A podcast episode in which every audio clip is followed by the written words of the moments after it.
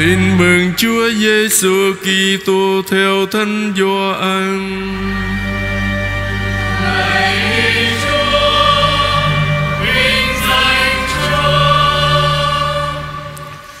Có một người được Thiên Chúa sai đến tên là Gioan. Ông đến để làm chứng và làm chứng về ánh sáng để mọi người nhờ ông mà tin.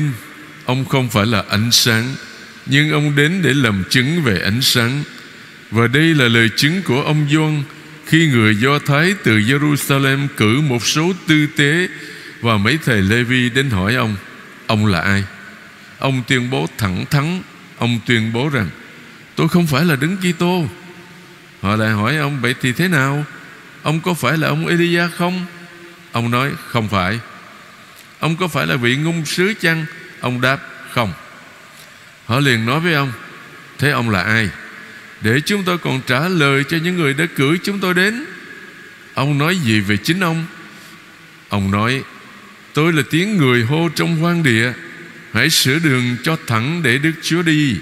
Như ngôn sứ Isaiah đã nói, trong nhóm được cử đi có mấy người thuộc phái Pharisêu hỏi ông, vậy tại sao ông làm phép rửa nếu ông không phải là đứng Kitô, cũng không phải là ông Elia hai vị ngôn sứ? Ông Doan trả lời, Tôi đây làm phép rửa trong nước, Nhưng có một vị đang ở giữa các ông Mà các ông không biết. Người sẽ đến sau tôi Và tôi không đáng cởi qua dép cho người.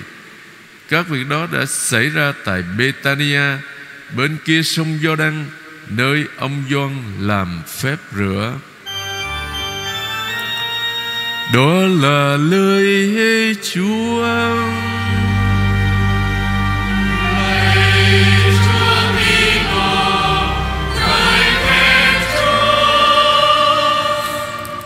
Chị em ngồi. Thưa anh chị em, Tôi xin chia sẻ với anh chị em bốn điểm Trong phần phù dụ lời Chúa Của ngày Chúa Nhật thứ ba mùa vọng năm B. Điểm thứ nhất là bài đọc 1 trích từ sách ngôn sứ Isaiah chương 61 câu 1 cho đến câu 2a Câu 10 cho đến câu 11 Nói về một sứ điệp hy vọng. Có hai điểm tôi muốn chia sẻ với anh chị em Trong bài đọc 1 Điểm thứ nhất là sức giàu. Chương 61 mà chúng ta vừa nghe trích đoạn trong bài đọc 1 Đặt trọng tâm vào ân gọi của vị ngôn sứ. Tác giả khẳng định mình đã nhận được thần khí để chu toàn sứ mạng. Ngỏ lời với anh em của mình, Để báo trước, Thiên Chúa sẽ thay đổi vận mạng của họ khiến môi miệng của ông thốt lên lời ca ngợi Thiên Chúa. Thưa anh chị em, từ nguyên thủy đó, từ đầu đó, nghi thức sức giàu này chỉ dành để tấn phong một vị vua mà thôi. Tuy nhiên, dưới ách đô hộ của đế quốc Ba Tư, tại Israel không hề có vua. Nhưng người ta sẽ sức giàu cho vị thượng tế để ông trở nên người lãnh đạo, người đứng đầu cộng đoàn. Điểm thứ hai là xá tội. Nhân dịp sức dầu tấn phong vị thượng tế, Có một lễ xá tội Dành cho những kẻ sát nhân Đang ở trong nơi trú ẩn. Cộng đồng sẽ gỡ kẻ sát nhân khỏi tay những người đòi nợ máu, Rồi đưa nó trở về thành trú ẩn là nơi nó đã nương náu. Nó sẽ ở lại đó cho đến khi vị thượng tế là người đã được sức giàu thánh qua đời. Sách dân số, chương 35 câu 25 đã nói như vậy.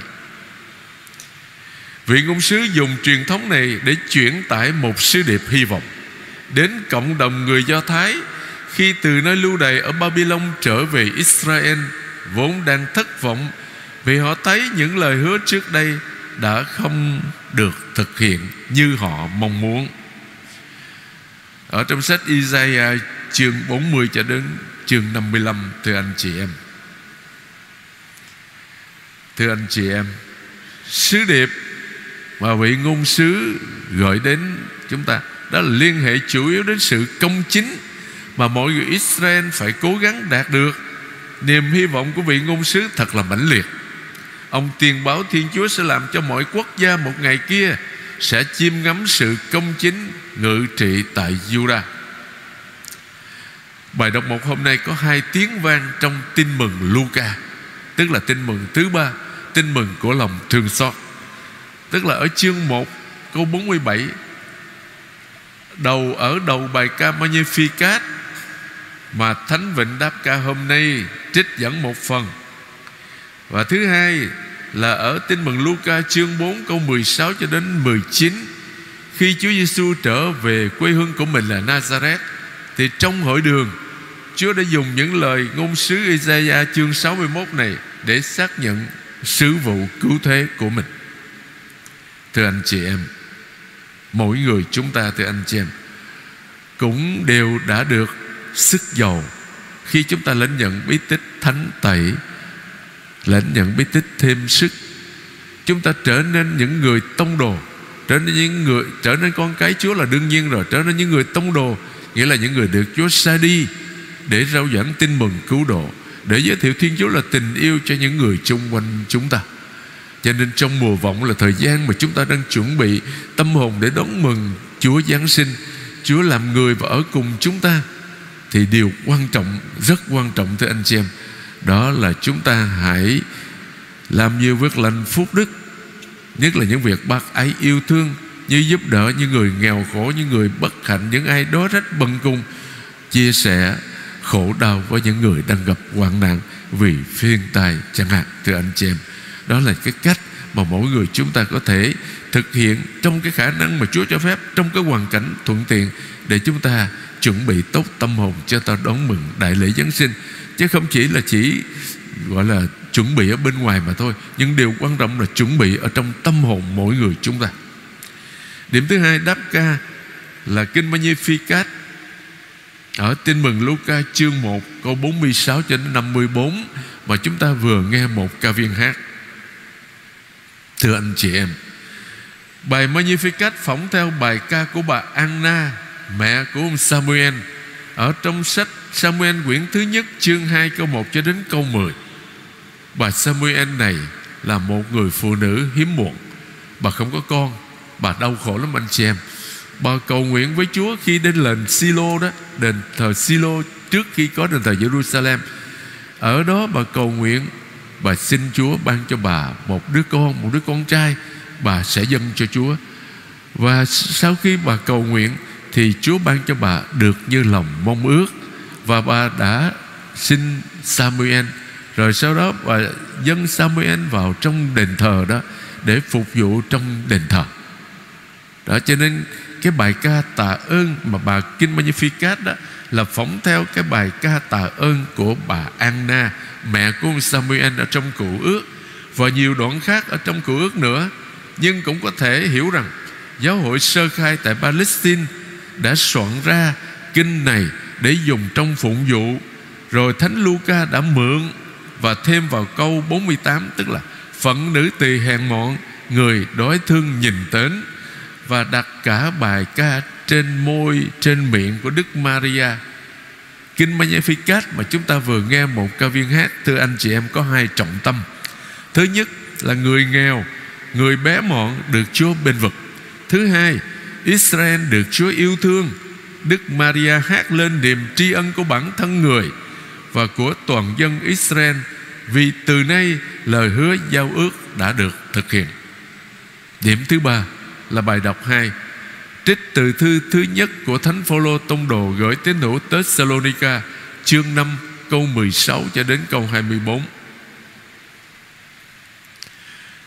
Thưa anh chị em, bài đọc thứ hai hôm nay là phần cuối của thư thứ nhất của Thánh Phaolô tông đồ gửi tín hữu Thessalonica. Trong đó, Thánh Phaolô đưa ra những lời khuyên thiết thực cho đời sống cộng đoàn của giáo đoàn non trẻ mà Ngài mới thành lập. Trong cuộc hành trình truyền giáo lần thứ hai, Thánh Phaolô đã thành lập giáo đoàn Thessalonica này Nhưng Ngài phải vội vã rời đi Chỉ sau vài tuần lễ ở tại đó Tại sao? Thánh Phaolô luôn luôn bị một nhóm người Do Thái đồng hương của Ngài quấy phá và muốn hãm hại. Họ tố cáo Thánh Phaolô là kẻ đã tạo nên những rối loạn ở trong xã hội. Cho nên Thánh Phaolô dù rất thương các tín hữu ở Thessalonica, thương cái cộng đoàn non trẻ, nhưng ngài phải rời đó và đi khỏi nơi đó và ngài viết cái bức thư này để gửi cho họ, mời gọi họ làm ba việc hãy vui mừng luôn mãi. Cầu nguyện không ngừng, tạ ơn trong mọi hoàn cảnh.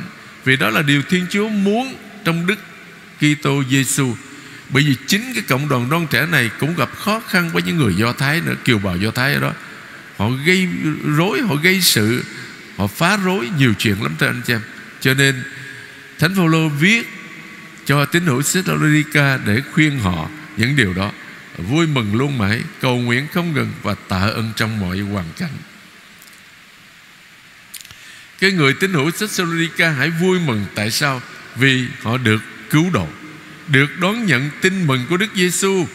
Họ cầu nguyện không ngừng vì Thiên Chúa yêu thương họ biết chừng nào. Và lời cầu nguyện của họ luôn luôn là một lời tạ ơn. Tại sao họ phải tạ ơn? Vì Chúa ban cho họ nhiều ân lành hồng sắc. Mặc dầu trong thực tế Họ còn gặp khó khăn với nhóm người Do Thái Ở tại Thessalonica. Thánh Phaolô còn mời gọi tín hữu Thessalonica Phải cân nhắc mọi sự Trước khi làm một điều gì. Điều gì tốt thì giữ lấy Còn điều gì xấu thì tránh cho xa. Ngài cũng xin Chúa thánh hóa họ Thần trí, tâm hồn và thân xác để không có gì đáng trách trong ngày Chúa quan lâm. Chúng ta cũng vậy anh chị em. Thánh Phaolô cũng nhắn nhủ mỗi người chúng ta những cái điều gì tốt thì chúng ta cố gắng giữ lấy và thực hiện mỗi ngày. Những điều gì xấu bất cứ dưới hình thức nào chúng ta hãy tránh cho xa. Đó là điều mà giáo hội mời gọi qua lời Thánh Phaolô để chúng ta chuẩn bị tâm hồn chúng ta trở nên một cái máng cỏ thanh sạch, máng cỏ tinh tuyền để đón Chúa hài đồng gửi đến. Và cuối cùng thưa anh chị em Là bài tin mừng theo Thánh Doan chương 1 câu 6 cho đến câu 8 Câu 19 cho đến câu 23 Nói về chứng từ của ông Doan Tẩy Giả. Đây là lời tựa của tin mừng thứ tư, Tức là tin mừng Thánh Doan Trong bài tin mừng, chúng ta thấy Thánh Doan nhấn mạnh đến lòng khiêm tốn của ông Doan Tẩy Giả, Vị tiền hô của Chúa Giêsu câu trả lời của ông cho những người chất vấn ông luôn luôn là câu phủ nhận. Tôi không phải không phải. Bây giờ ở đây chúng ta nói về ông Elia. Elia, vị đại ngôn sứ ở trong thời cựu ước, đối với ông Chúa là trên hết, Chúa là tất cả. Và ông sẵn sàng, gọi là hy sinh mạng sống mình để bảo vệ đạo Chúa. Nha. Ở đây đó Sách Hai Vua quyển thứ hai, Câu 2 câu, chương 2 câu 11 kể lại rằng, Ông Elia được rước lên trời trong một cổ xe lửa, Đầy lửa. Và theo truyền thuyết thì ông không có chết, Ngôn sứ Elia không chết, Nhưng mà Chúa sẽ cho ông trở lại trái đất Để công bố triều đại Thiên Chúa đã đến. Ông sẽ thực hiện kế hoạch mà ngôn sứ Malakia đã vạch ra. Nhưng Thánh Doan Tẩy Giả, Ông Doan Tẩy Giả trả lời, Ông không phải là Elia. Câu trả lời khiến dân chúng rất là ngạc nhiên. Bây giờ trong tin mừng Marco chương 9 câu 13 Hoặc là tin mừng Matthew theo chương 17 câu 11 Thì nói ngược lại. Khi mà các môn đệ hỏi Chúa Giêsu về ông Elia đó Thì người nói, Ông Elia đã đến Và họ đã xử với ông theo ý họ muốn Như sách thánh đã chép về ông. Ông Elia phải đến để chỉnh đốn mọi sự. Và ông Elia đã đến rồi, Nhưng họ không nhận ra, Lại còn xử với ông theo ý họ muốn. Con người cũng sẽ phải đau khổ vì họ như thế. Và Khi các môn đệ hỏi Chúa Giêsu đó, Thì Chúa Giêsu đã trả lời cho các ông Bằng cách đồng hóa ông John tẩy giả với ông Elia Và, thưa anh chị em, Cả bài tin mừng chúng ta thấy, Ông John tẩy giả xác nhận mình không phải là đấng Messiah cũng không phải là ông Media cũng không phải là một vị ngôn sứ nào hết. Ông chỉ là người dọn đường cho Chúa ngự đến. Ông rất khiêm tốn, chứ ông không có mạo danh Chúa. Ông tự xưng mình là đấng này, đấng nọ, không có. Mà cái điều đó ngày hôm nay đó, chúng ta theo dõi tin tức này kia, chúng ta thường hay thấy người ta hay mạo danh người này, người kia, người nọ để làm những cái việc không có tốt. Thưa anh chị em, đối với mỗi người chúng ta đó, những người Kitô hữu đó những người tin vào Chúa Kitô đó, chúng ta cũng là những người dọn đường cho Chúa đến. Đến với những anh chị em chưa nhận biết Chúa, qua chính đời sống gương mẫu của tất cả chúng ta, thưa anh chị em. Mình nói một đường mà mình làm một, mình sống một nẻo thì nó sẽ không có cái tác dụng gì tốt hết. Nhưng mà ngày hôm nay người ta trọng cái chứng từ của một cái đời sống, một đời sống thấm nhuần tinh thần tám mối phúc thật. Một đời sống thấm nhuần được bác ái yêu thương. Một đời sống phục vụ trong khiêm tốn luôn luôn là một cái chứng từ hữu hiệu. Một cái lời nói sẽ bằng cái hành động nó có sức thuyết phục rất lớn. Xin Chúa cho mỗi người chúng ta noi gương Thánh Doan tẩy dạ mở một con đường, dọn con đường cho Chúa, ngự đến nơi tâm hồn những anh chị em chúng ta chưa nhận biết Chúa, đặc biệt là trong mùa vọng này.